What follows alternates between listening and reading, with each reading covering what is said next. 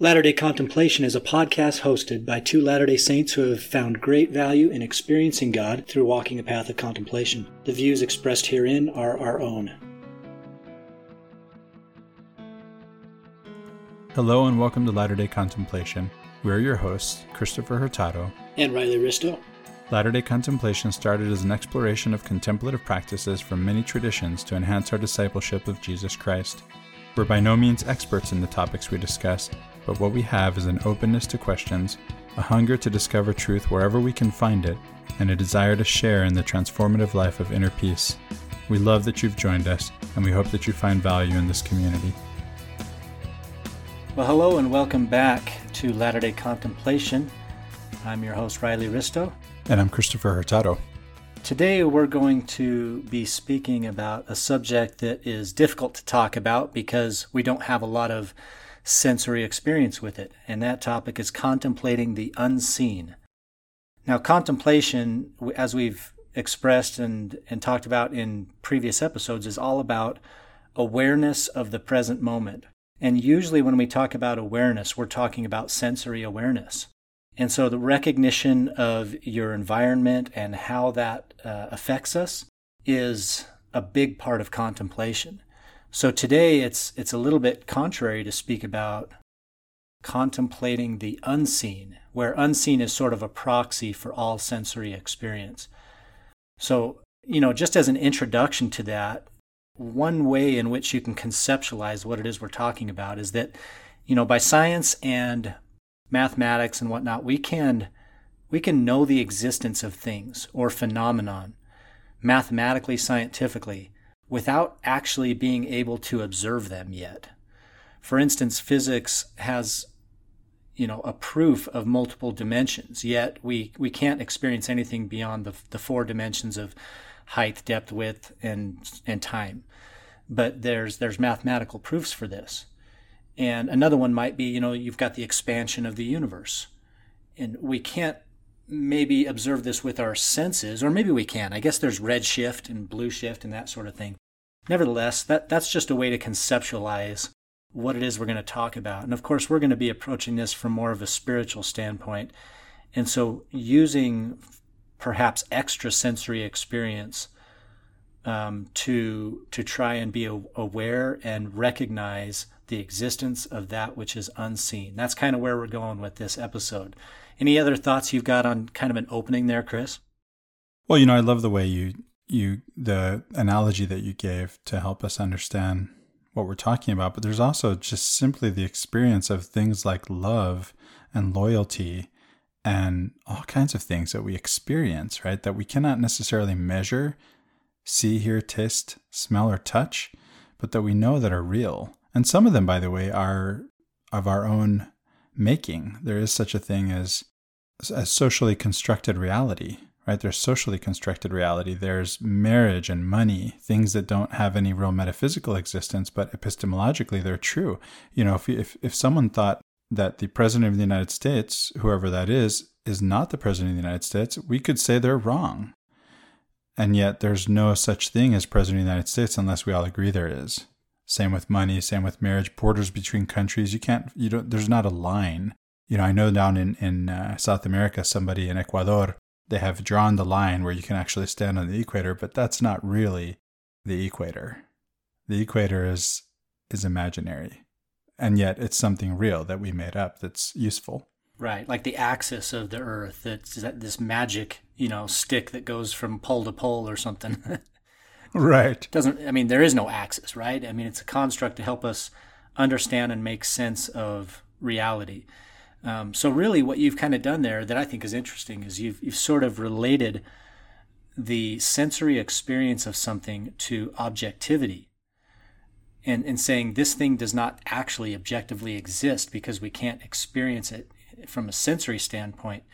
But I think I'm misreading that. There's probably more to that, right? Well, that would be the mistake. What I, what I'm saying is that there's more to reality than what we can sense, than, than what we can perceive with our senses. That calls to mind this uh, this quote from Hamlet: "For there are more things in heaven and earth, Horatio, than are dreamt of in your philosophy." Is that yes. expressing what you're trying to get at? Yes, indeed. I love that quote. So, how do you get to a space where you can kind of get yourselves away from experiencing or maybe even being distracted by the five senses? And by the way, these five senses, they're not a distraction, but sometimes if we're trying to get a handle on that which is unseen or un, uh, unexperienceable by senses, we might have to get to a place of emptiness. So how do you get to a, how do you get to that place where you can start to experience something that possibly might be extrasensory? We have to be able to quiet the senses in some sense, right? We have to be able to quiet the senses to be able to experience, to, to be able to contemplate, to be more aware of that which is unseen. As we've said, by unseen, we mean all things that are not sense perceptible. You hear a lot of the mystics talking, and by mystics, I'm referring to, you know, religious, spiritual mystics. Someone like a Thomas Merton, I would consider a mystic, or a D.T. Suzuki, or, um, you know, many of the Sufi mystics. A lot of times they talk about the benefit of silence. Yeah. And that might be hard for some people to either replicate or understand within themselves if they haven't experienced what those benefits are. Is is this what you're talking about? Is this the place you have to arrive at in order to have some sort of an extrasensory experience? Well, you know, that's part of it, but I think that no matter how still and quiet we are, and even if we hold our nose and close our eyes, there just isn't anything sense perceptible about things like love uh, other than the results, right? We can we can experience through our senses some of the results of acts of love, but love itself is something that we know is real that we've all felt, and yet we can't see, hear, taste, smell, or touch it. Yeah, so what you're talking about there is you, you can have the effects of love play out for you. You might have an increased heart rate or flushing of the face or feelings of, you know, affection or whatever. But in terms of the objective, individual, particular reality of love itself, it can't be known or experienced, right? It's a construct. Is it a construct or I mean that's tough. Well, I think it's part of it's part of reality. It's just not and I don't think it's socially constructed reality. It's because it's something that comes natural between mother and child, and even father and child, and uh, among siblings and in families. And then there's falling in love, which is outside of your family in some sense, right? So all of these experiences of love are part of the human experience. They're inseparable from the human experience, and yet they're extrasensory, right? They're not part of things that we perceive with our senses. And then there's the idea of when you come into a room and you can sense what's going on with people without anybody saying. And of course, there are visual clues, and some of them are so tiny. And and and if you have emotional intelligence, you can maybe sense them better than uh, than I do or somebody else, you know. But still, there's something that isn't part of the expressions on people's faces, and sometimes it's hard to separate, right? Because they're they're sort of micro expressions that we're not that we're not um, consciously aware of that we know how to read from all the experience that we've had of being human. And yet there's something else. There's this electromagnetic force that's shared from the heart, from, from heart to heart. You know, we even have nowadays that you can send your heartbeat to people from your from your smartwatch, right? and and yet we don't need to do that because we're already doing that as soon as we walk in a room. And then there's this idea of being connected with someone when you're actually not in the same room. When someone just knows that someone they care about is in trouble. And it's not because somebody called, and it's not because they could see, hear, taste, touch, or smell anything. They just know, they just feel it. And then there's this concept of synchronicity that Carl Jung brings up of, of non causal, non causally related things. Yeah, those are all good examples. I would I, I think I would bring up one more that maybe we've mentioned before in prior episodes on contemplation, and that's not unconscious or subconscious experience, but sort of like um, subsensory experience. For instance, tennis players, um, it's it's physically impossible to react fast enough after a tennis ball is hit at the professional level and return it successfully. A 130 mile per hour ball coming at you, if you wait until it's actually hit to decide what to do and watch where the ball goes, you'll miss it. But it's too late. But by the time, and the same thing goes for ping pong, especially because you can really slam a ping pong ball. And so your brain will actually, with enough experience, can read things like body pattern movements and, and other clues you might call that don't actually necessarily telegraph where a ball is going to go, but it sends signals to you. It's not something that you're actually thinking through, I guess, I guess is maybe a better way to do it.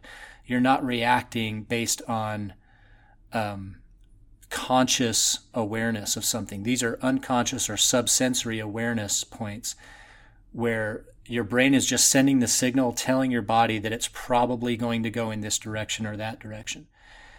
And same thing with baseball and, and whatever, all those high speed reactive sports. Yeah, I wonder if those are really subsensory or just subconscious sensory experiences. So we may be dancing on the edge of two different ideas here, right? There's the one idea is that that is awareness, right? And and again, that's that's what contemplation is about, right? So even if we can't come to a place of oh, we really can you know, think through where to go when playing tennis because it just can't be done, we can still raise the issue and the question, and it just shows you something about our experience that we can't really, in any sense, change. Right? I mean, we can get better at it with practice, right? I guess what I want to say on that is that I don't, I do think it relates, and and the reason why is we were talking earlier about quieting the senses.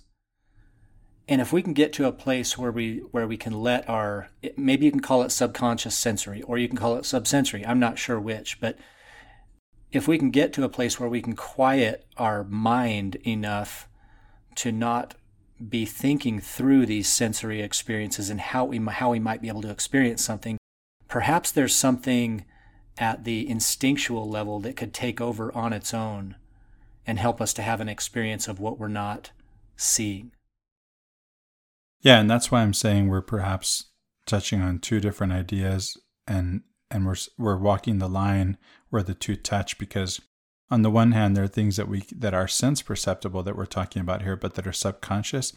And then the and the on the other hand at some point it may not be sense perceptible at all and there's just something else there's this again this electromagnetic force from heart to heart or there's whatever that connection is when we're not even in the same room, when we're even across the globe from each other.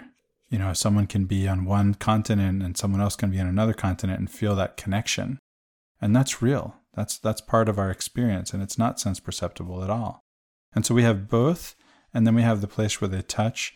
And so a lot of these things we over time we become more we become able to measure them what we thought couldn't be measured. And so it may be in the end that all of these things can be measured. But as far as we know now, some of them can't be measured. We do, at least we don't know how, right? I'm open to the possibility that they could be measured, but we don't know how to measure them. And yet the point is that they're part of our experience. They're part of reality as we know it. And so the the problem I see with um, with a non-contemplative approach, even even an approach that's completely devoid of any appreciation of the concept of God, of the reality of, of these unseen realities, generally speaking, is this idea of scientism, which is an ideology, even a religion, where only that can, which science can currently measure, is real, and any anything else, it, can either be dismissed or well okay that's that's just something that we haven't figured out how to measure yet. You know and so uh, we we have these these ideas where maybe there's even some potential contradictions here. I don't know. I just know that i experience things that i can't see hear smell taste or touch and they're real well maybe since the the title is contemplating the unseen let's start with the particular of of seen and unseen and work our way from there i think that as humans if you are blessed with the gift of sight, and we recognize there are some that aren't, and this plays into actually this conversation a bit too. But if you if you do have the gift of sight, physical seeing with your eyeballs, that is such a powerful sensory tool that sometimes it just becomes the default. And so I guess one way to start, at least I know where I've already started, but I mean, uh, one way to kind of begin a conversation about contemplating the unseen is to take sight out of it completely. And one of the things we've done in prior episodes is we've spoken about just this, trying to experience the senses one at a time and heightening some experiences that perhaps we ignore because we have this powerful default sense of sight. So, for instance, you go on a walk and, and you just see everything around you, and, and maybe you're in a beautiful place and it's just kind of overwhelming, and you're like, wow, this is just all so beautiful. But really, when you say something is beautiful, you're usually speaking about what it looks like. You're, you're, you're talking about one sense. And there's a sense in which something can be unseen and still be beautiful, right? Yeah, there's maybe even, again, this is back to are we really aware or, or do we fully understand what is what is going into our experience of beauty, right? So, m- predominantly, it could be about what we see, but it may be that the things that we don't notice we're noticing, the things that we're perceiving that we're not really consciously aware of, contribute to our experience of beauty. Maybe the sound does come in. And I'll tell you something else, Riley. I have a father in law uh, who is, and I only have one father in law. My father in law is an audiologist. He and I had a deep, and I'm a philosopher, so we had this deep philosophical discussion at a family reunion years ago about which sense uh, is the most I can't remember how he put it. I don't want to say the most important one, but this idea that you have that the that, that sight is predominant, I actually lean toward agreeing with you, and yet for him it's hearing. And we had this conversation, right? And so the, it's definitely between the two of them. And so, by the way, it just blows my mind to think about somebody like Helen Keller who had neither, and how she was able to get by in the world. That's just incredible. It is. And it shows you, by the way, that there's more than what we can see or hear. Right. To human experience. And really, that's what I'm getting at. I think we can we agree that she had a fully human life. Yeah, an extraordinary one. I mean, maybe even fuller than than many others. Yeah. Right. Because of the limitations. Absolutely. So, uh, along that same line, you know, one contemplative practice that might be helpful for, for listeners, and I know it's been helpful for me and, and for you, is to go into a sensory experience without your sight. Go out on a walk, stop on a corner, close your eyes, and harness the power of your ears or your nose. Uh, or go, um, you know, kneel down in the dirt and feel. Um, there's just ways that we can start to equalize the other senses with the most powerful sense of sight that will really raise our consciousness of the full sensory experience, for one. So I think that's one way of looking at this topic of contemplating the unseen. But I realize, as we said earlier, that, that seeing something or unseen, seen or unseen, is really a, a proxy for the full sensory experience. And that's really what we were hoping to get at today, right? Yeah, but I like the idea too of taking it one sense at a time. You know, I even dare sometimes to take a few steps with my eyes closed. I, I, I certainly wouldn't recommend that. I don't want to get in any trouble. I don't know if there's any liability here to think about. There probably is. So don't try this at home, but I do that too. And as a matter of fact, I get around in the dark at home better than average from in my experience you know of all the people that i've lived with whether whether the family i grew up in or the family that i've created with my wife it just seems like everybody needs a light on at night and i don't you know so there's there's that maybe i've developed that i don't know but you certainly can try it even if you're just be careful yeah it's kind of a mind's eye thing right you can kind of see it in your head maybe just walking around a, yeah i mean that's what it is for me because i have that i have the same yeah, I've, I have, in a sense, photographic memory. So, yeah, I created for myself a chronological library and used it as a timeline on my walls so that I could get to know the chronology of the thinkers who wrote the books in my library. And it's worked. I mean, now I can just, I can see that in my mind's eye and I can know who came first, who came second. So maybe that's something that it's a gift, maybe it's something I've developed, maybe it's both. But these are possibilities, right? And then we can go on through the senses, right? Well, yeah, and I think a- another way to kind of enter into this idea of suppressing sight and increasing your other senses is to perhaps think about this phrase the eyes are the window to the soul so if the eye if, if you kind of relate it to the, the full metaphor of perhaps a house for instance so if, if we consider that the eyes are the window to the soul what are the ears the fingers the tongue and the nose relative to the soul using this metaphor perhaps of a house being the soul and one could think of the fingers for instance being the furnace. The furnace is that thing that heats or cools the house, and, and fingers sense temperature changes. So it might be just a fun contemplative practice to think about your soul in terms of one of these metaphors because it's very obvious how much the eyes contribute to our experience. But what do your fingers contribute to your experience, your tongue, your nose, and so forth? So something to think about there. Yeah, and it's not just our fingers, right? every inch of our body senses tactily, right? We have a, a, tactile sense in our skin, and that extends to our entire body. And that's pretty cool to think about. And we can we can feel with our if we take our shoes off, right, we can actually touch the earth with our feet. But we do tend to use our hands to touch things and to feel them and to well, if we don't listen to our moms, to find out for ourselves how, how hot the stove is by touching it, right? You bring up a nice contemplative practice, though, that I'm not sure we've mentioned in prior episodes, which is grounding or earthing, taking your, your shoes and socks off and actually feeling with the bottom of your feet the earth beneath your feet. And, and there's there's some who claim, you know, there's uh, polarity changes and electrical, you know, exchanges and whatnot. And perhaps there is, but even just the feeling of uh, the earth under your feet, whether it's cool or hot or, you know, um, has some texture to it or it's flat, uh, whatever, that's a cool sensory experience as well.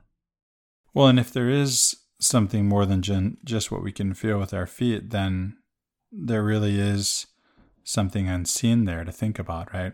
And as a matter of fact, I have a scale that measures not only weight, but my body mass index, you know, the fat and the bones. And I've talked about this uh, when it comes to memento mori, the idea of the seven pounds of bones is what I am in the end. But it has all these things, and it didn't even occur to me to ask how it does it. My wife wanted to know how it how it does it, and it turns out it sends electrical signals. And this is from a, a couple of batteries. It's not even plugged in, uh, and it can tell all these things. These are things we can't we cannot see, and we cannot just experience them, and yet they're part of reality. And there's this device that runs on a couple of AA or AAA batteries that can measure all these things. It's incredible. So that's something we would recommend to listeners is is try to equalize the the senses and and really start to form uh, more well adapted and uh, uh, well evolved, I guess, more evolved senses beyond sight as as a way to contemplate existence and nature and, and just your surroundings in general. That's a pretty cool thing. And and it occurs to me to add to that that because I wondered how would I experience less of hearing? You know, going back to hearing and my father-in-law's idea that it's actually hearing that's predominant, not sight. And how would I experience less of that so that I could equalize my senses?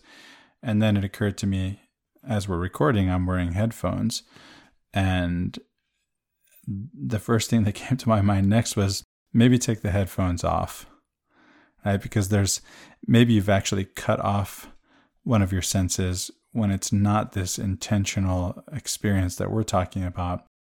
And so that's that's a that's a reminder for all of us to to take off the headphones, to um, to put down the phone, and to experience more of what the senses make available to us when we're paying attention to what's around us, and not just what's what's on the screen and coming through the headphones.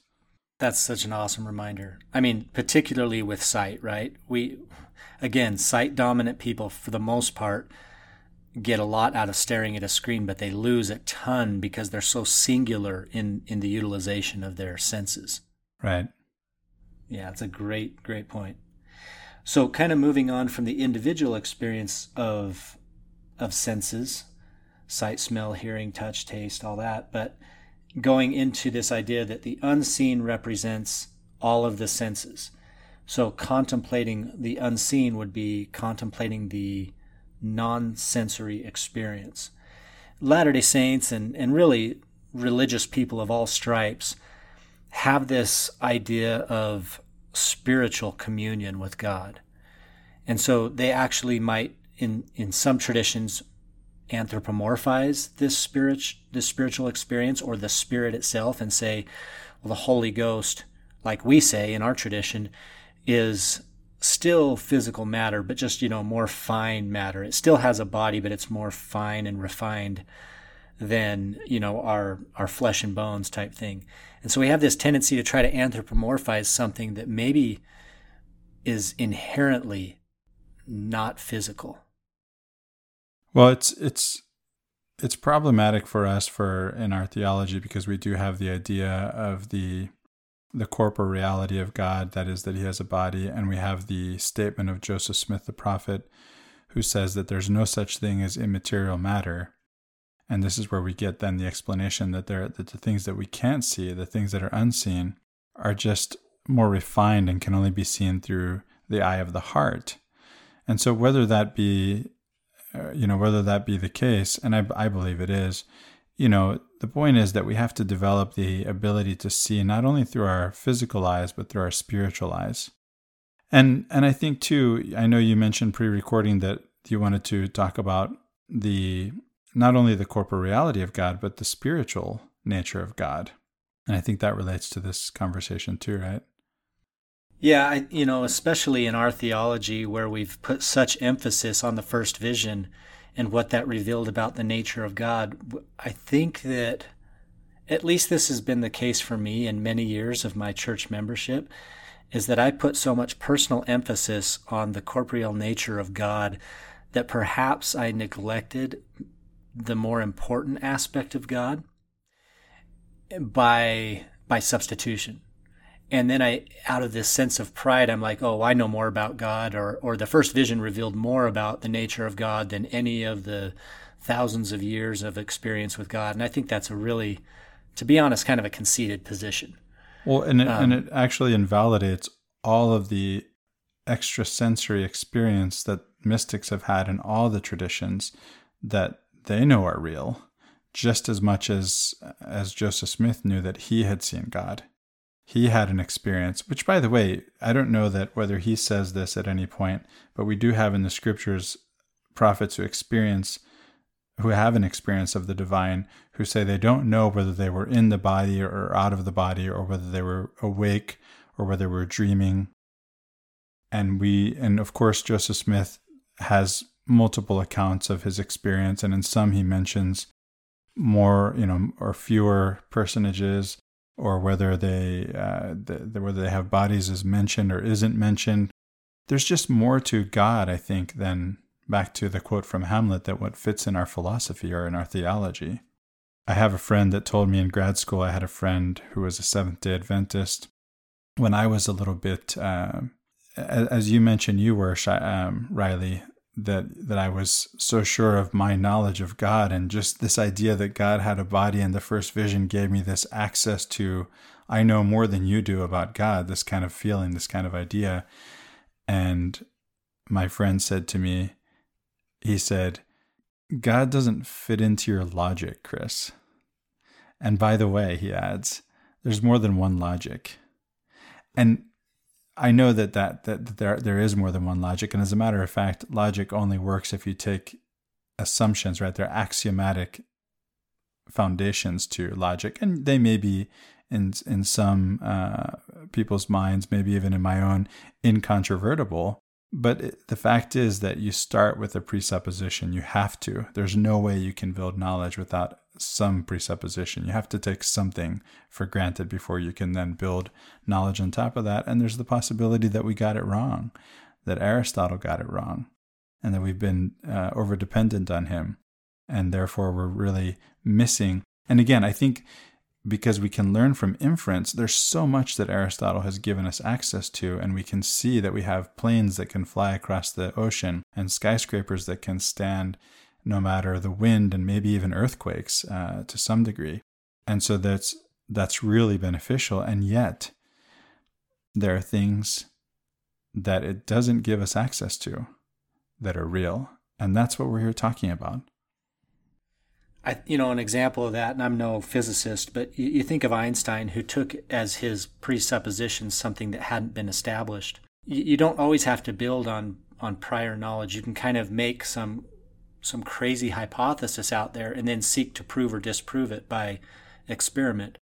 And I know we're not necessarily focused here on scientific method or anything, but the idea that the presupposition has to be an established fact is something we can we can put aside if we want to actually expand our, our knowledge about things or, or learn more about experience that perhaps we don't have knowledge of at the time.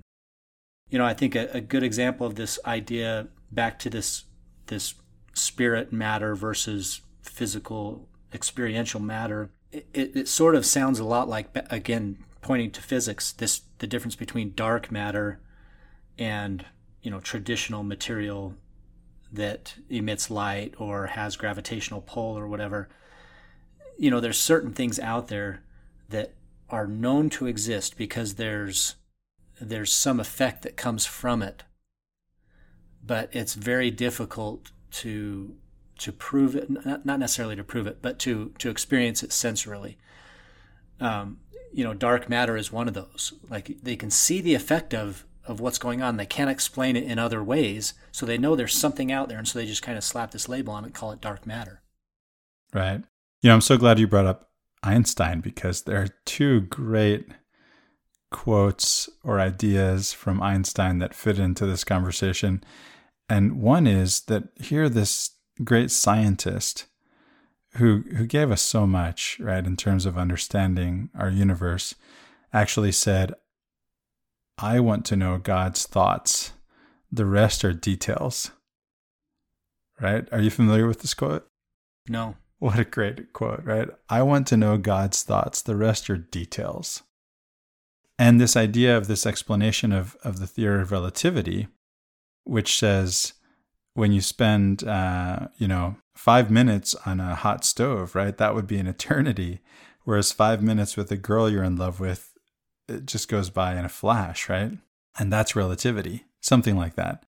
Yeah, from an experiential standpoint, yeah. Right. So back to this this idea of corporeal God, when when we put aside that assumption, not to say it isn't true necessarily, okay? Let's just assume that God has a body. Fine. Well, it's just not the whole truth, right? Yeah, so putting that part aside, that part that we already have established, what else can be known about God that could expand our knowledge and, and help us to relate or commune better with God? Yeah. And without being able to necessarily give definitive answers and not even necessarily agreeing with myself when it comes to what I've said or written on the subject, there is a distinction that, that could be made between the Holy Ghost and the Holy Spirit, the Holy Ghost being a personage and the Holy Spirit being a substance which pervades all all of the universe, right? Again, Joseph Smith said there's no such thing as immaterial matter, so even that spirit is material and yet it pervades all of the universe. And there's a sense in which we could say given this idea that that perhaps the theologians went wrong when they tried to give the attributes of a substance which can be everywhere and which can in a sense know all things, so to be omniscient and to be omnipresent um, to a personage, which, if corporeal, would be spatio-temporal and therefore not able to do those things. And again, I don't know whether this is true, but it, it just it's an answer, right? If you think that's true, then you have that if God or if I, you or I, have our pulse on the Spirit of Christ, on the Holy Spirit, then we have our pulse on the universe, and we can, in fact, know everything. Just like we can send an email across the Atlantic in milliseconds, if we if we tap into the Holy Spirit, and I think that uh, that God the Father and His Son Jesus Christ and the Holy Ghost, if they're all tapped into, uh, not if they are, but they are all tapped into that, and therefore they are in, in touch with each other and in touch with us and with all of creation and with the entire cosmos and the entire universe through that substance that is not corporeal. That even the Holy Ghost, we say, is corporeal. It has a spirit body, but it has a body, right? Whereas the Holy Spirit is this incorporeal substance that pervades everything. I think the the closest thing we can speak about that is, in a sense, material are particles of light. And, and D&C 93 speaks to this quite a bit, and I, I don't necessarily have a, um, you know, scripture reference, but right at the beginning of D&C 93 it says, "And that I am the true light that lighteth every man that cometh into the world." And one could think of spirit matter as being light itself, like it doesn't have, you know, physical presence that we can uh, experience outside of what it emits in terms of its light or or that it carries its light. Um, and and it's it's so hard to even conceptualize the idea that it is matter, that these are light particles because particle it just it feels like something you can grab you know? Well physicists can't agree whether light is a wave or a particle. And it, it has character the characteristics of both and. And again that's something that it, it doesn't fit into our philosophy right? And so of course science and this is the mistake right of, of scientism is to think that science actually can can tell us truth right? The kind of truth that we get through revelation for example where where we can where maybe our science can't explain it but we can trust through, through that what we're receiving through revelation is true and eventually the science will catch up with it. And that's that's what we see happen right? Whereas with science it's not actually claiming to tell truth. And this is i think a misunderstanding that people have about science. It's only claiming to tell us the best theory that we have so far. I remember going up to my physics professor at byu at some point in the class. This is a required class for all undergraduates at BYU. And and I said, Professor, it seems to me that what you've been talking about here the whole semester is just a series of presuppositions strung together. And he was okay with, with, with saying yes to that. He says, That's exactly right. That's what we're talking about here. That given that this presupposition that we have, that then we, we think that means this, and then you just take and you all your inferences, and at some point, you're proven wrong, and then you come up with another theory. But what you don't prove with science is to prove anything right or true. That's not what science does. And I think that's important to understand. Isn't it interesting? You've said this in the past that even though something might not be completely true if taken all the way to the end, it still might be useful. Right. Until it's not. So science is a lot like that. You know, we we take a presupposition, we build and build and build and build and build upon it, skyscrapers. all that stuff can be super useful along the way in helping us to order and organize our life. But then when you get to the end of it and find out that, oh man, that has its limits. And so the presuppositions must not have been true. Well, who cares if they were true or not? It helped you to organize your life up to that point. And now that you've figured out that it's not quote unquote true, you try to build in a new direction or, or put new presuppositions out there. Right. And you can maybe even make a better whatever it was you made out of those previous suppositions that makes your life better. And, and that's all completely valid and useful and helpful the skyscrapers and the airplanes and the cars and all of it. And then, of course, that's again with the caveat that that's only true until it's not, because we create problems for ourselves, right? And of course, you know, when we created the, the automobile, that was to solve the problem of too much of uh, horse dung in the streets. That was a problem. Let's not forget that. So now we have the car. Well, now it's a problem. So now we keep going, right? And we, we come up with another idea. So I think this is cool. And um, I hope you'll indulge me on this. But I pulled up D&C 93, which I just referenced, has a lot of um, uses of the word light, a lot of references yes. to the word light. And there's 12 within this one section of scripture. I'm going to read each you know, mini phrase where light is part of that. And I'm going to replace light with spirit. And you just tell me what this does for you. So, verse 2 And that I am the true spirit that lighteth every man that cometh into the world. Verse 9 The Spirit and the Redeemer of the world, the Spirit of truth, who came into the world because the world was made by him, and in him was the life of men and the light or spirit of men. Verse 28 He that keepeth his commandments receiveth truth and light or spirit. Verse 29 Man was also in the beginning with God. Intelligence or the light, spirit of truth was not created or made, neither indeed can be. Verse 31 They receive not the light, the Spirit. 32 And every man whose spirit receiveth not the Spirit is under condemnation. So you could say lowercase spirit, uppercase spirit. Every man whose spirit receiveth not the Spirit is under condemnation. Verse 36 The glory of God is intelligence, or in other words, spirit and truth, light and truth. Verse 37 Spirit and truth forsake that evil one. Verse 39 And that wicked one cometh and taketh away light or spirit and truth. Verse 40 But I have commanded you to bring up your children in light and truth, spirit and truth. Verse 42 You have not taught your children light and truth, spirit and truth. So, an interesting exercise, one in which you can kind of start to conceptualize the ideas that perhaps Joseph Smith was alluding to when he talked about the physical but refined material that is made, uh, that uh, composes the spirit, might actually be light. That's that's interesting to me. Yeah, clearly, light is, I think, in these scriptures is a metaphor for something else, and if it's a metaphor for the spirit, I'm fine with that that just pushes back the question because we could have asked, well, what is meant here by light? And now we can ask what is meant by spirit because we don't really know we don't really know what that is either. So either way, uh, it's it's still it still seems like a, a valuable exercise. I've spent a lot of time contemplating those verses on on light, and in fact, there's uh, there's another verse that I've spent quite a bit of time with from another book of scripture, which is from uh, from the Quran, the light verse, and that's a verse that really just can speak to anyone. So I'll quote this verse from the Quran. This is from Ayat an-Nur, the Surah of Light, and it's the light verse, which is that's Quran twenty four thirty five, and this is from the translation of Thomas Cleary. God is the light of the heavens and the earth. The simile of God's light is like a niche in which is a lamp.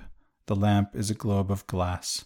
The globe of glass, as if it were a shining star, lit from a blessed olive tree, neither of the east nor of the west, its light nearly luminous, even if fire did not touch it. Light upon light, God guides to this light whomever God will, and God gives people examples, and God knows all things. How does that land for you, Riley, since you've never heard it before? Yeah, no, I haven't. And and I love language that is highly metaphorical, that takes me away from the literal into the figurative and spiritual symbolic.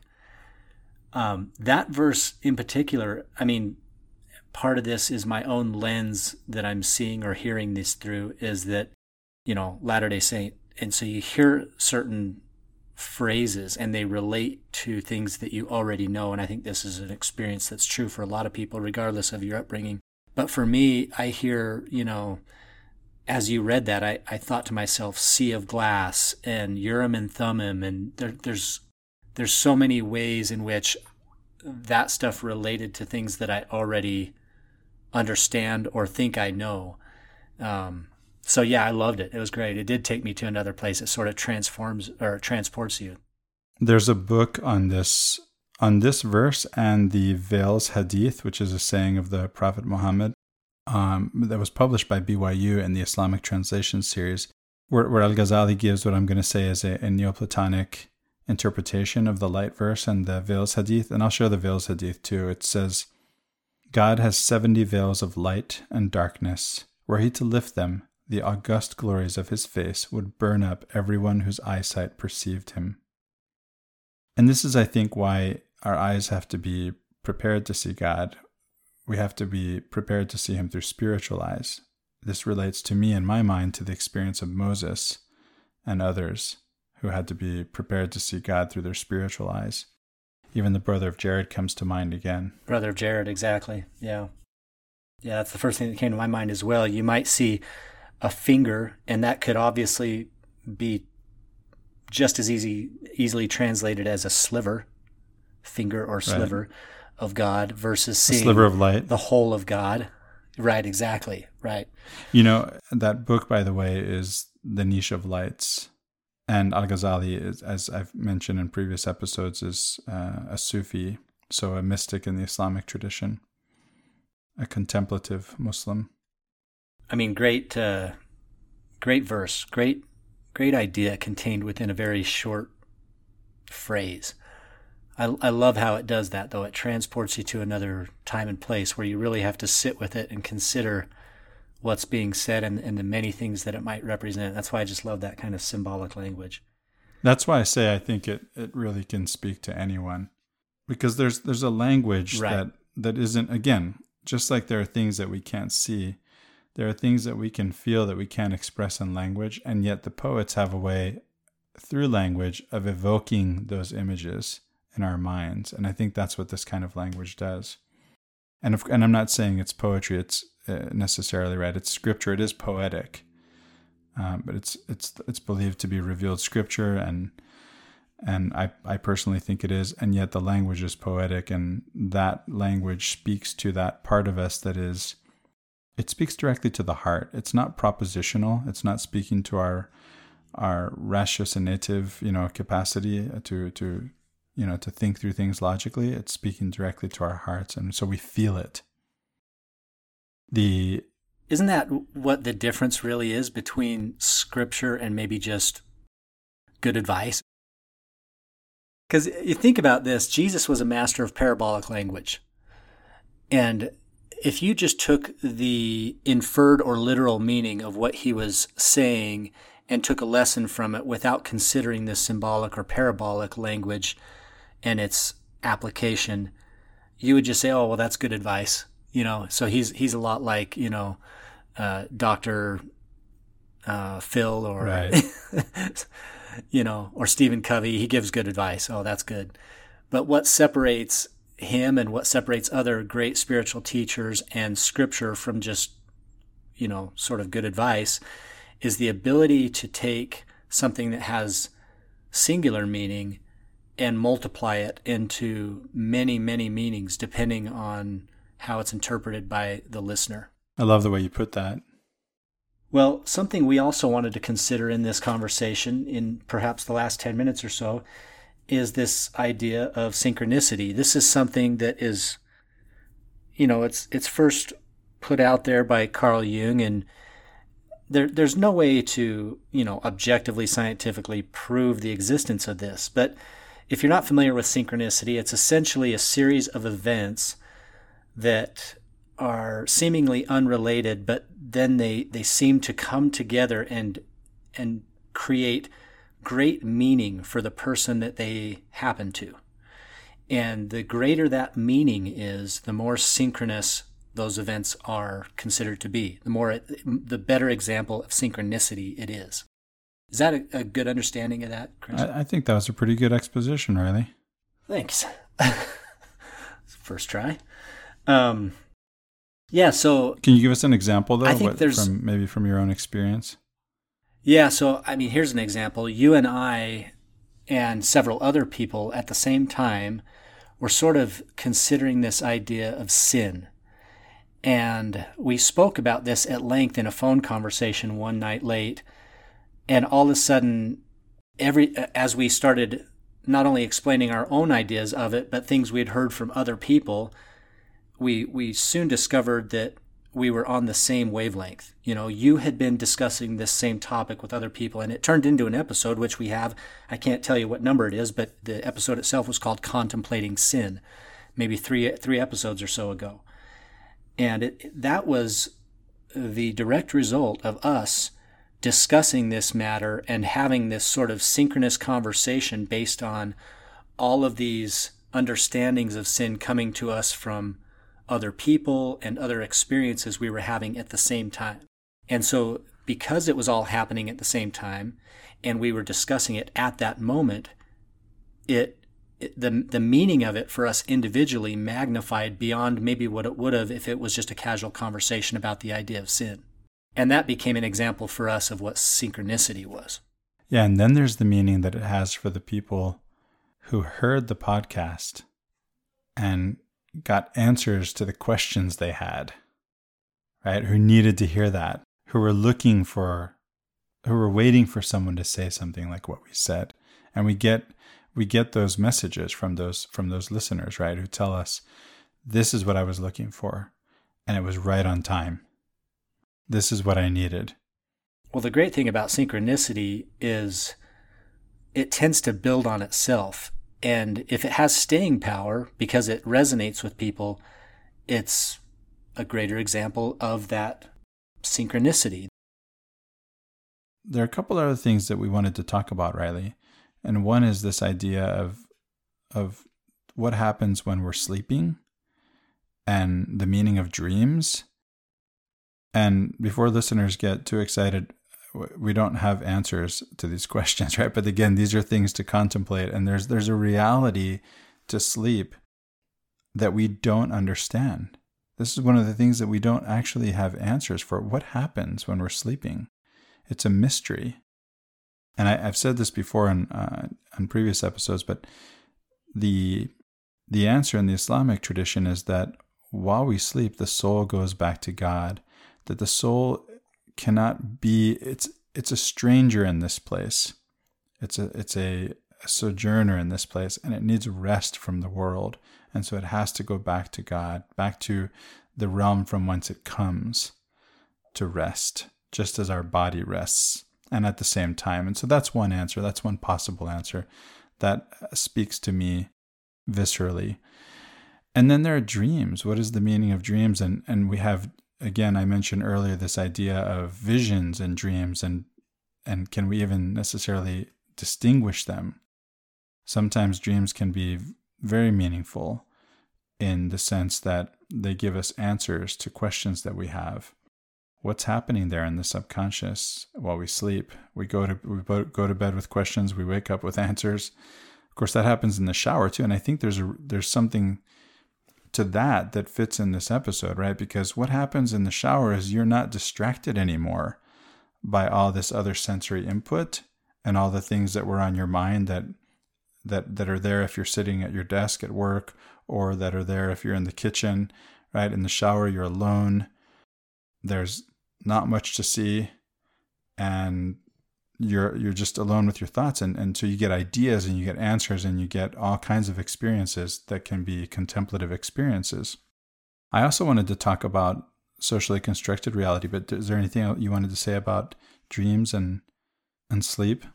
Yeah, yeah. Two things come to mind uh, from from what you just said there. Number one is I think it's interesting, kind of pointing back to the, the earlier part of our conversation, that sleep is initiated by the closing of eyes.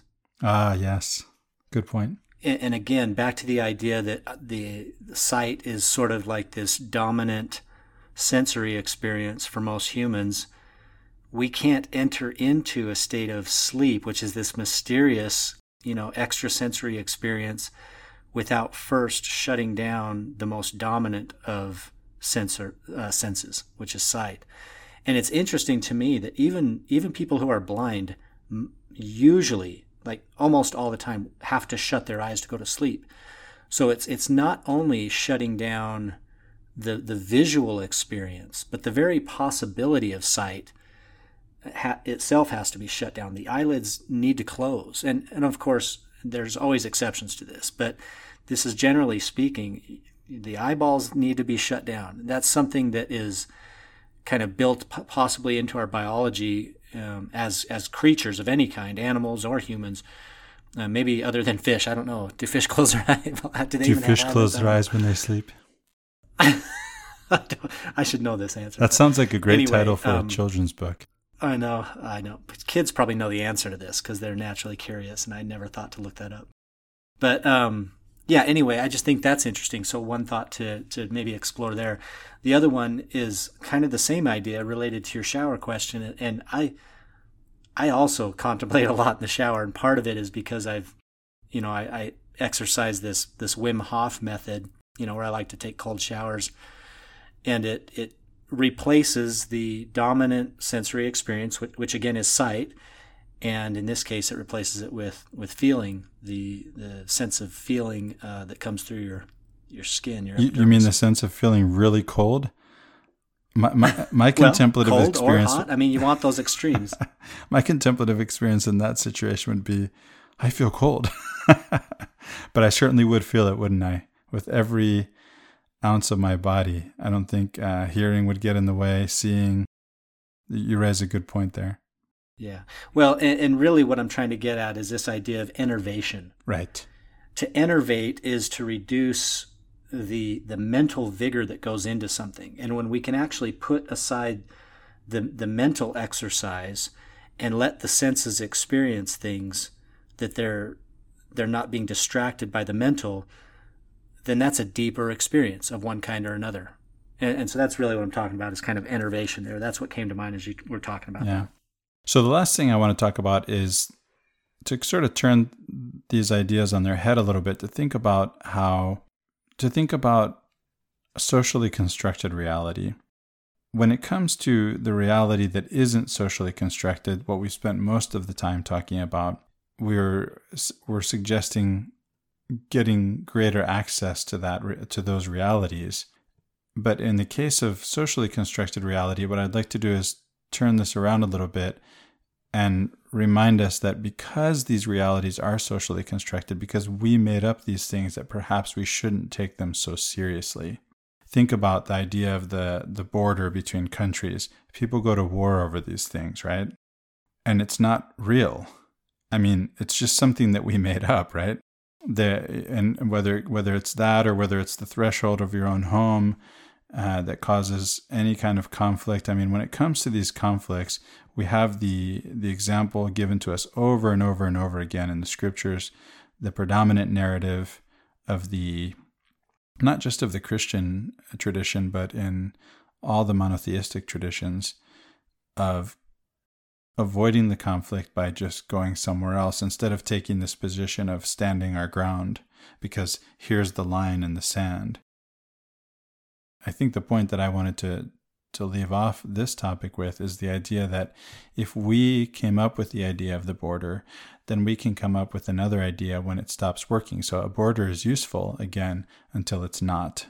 And when it's not, then we can always come up with another idea. We don't have to stay we don't have to be trapped by our own ideas. So, Christopher, maybe just to finish off, I wanted to share one last scripture and, and maybe speak to what this means for us in the context of this conversation. It's from 2 Corinthians chapter 4, verse 18. It says, While we look not at the things which are seen, but at the things which are not seen. For the things which are seen are temporal, but the things which are not seen are eternal. What are your thoughts on that scripture? That's what this episode has been about. Those things which are not seen, which scientism dismisses as non existent, turn out to be the things that not only exist, but that will be the only things that endure. Because all that is seen is temporal, and all that is not seen is eternal. So it turns out, perhaps, that the most important things, the most eternal truths and realities, may not be something we can arrive at. And perhaps if we opened up space to contemplate those things and perhaps even try to experience those in an extrasensory way, we might have an experience of God, of communing with God. Well, Christopher, it's been an interesting conversation and one that we hope leaves our listeners with something to think about themselves. We really appreciate you being here with us, and we hope that if you have any questions or comments, you'll take just a second and, and make those comments either on the uh, the section of the Apple Podcast where it asks for reviews, or in the comments section of our YouTube channel where we post each of these episodes every Thursday, I believe, Christopher. Uh, wherever you are and however you're listening to this, we hope you'll provide the feedback. We'd love your ideas for more show ideas uh, that we can do in the future. And just any comments in general. We really appreciate you being with us. So for Latter day Contemplation, I'm Riley Risto. And I'm Christopher Hurtado, and it's usually Thursdays. Have a great week, everyone.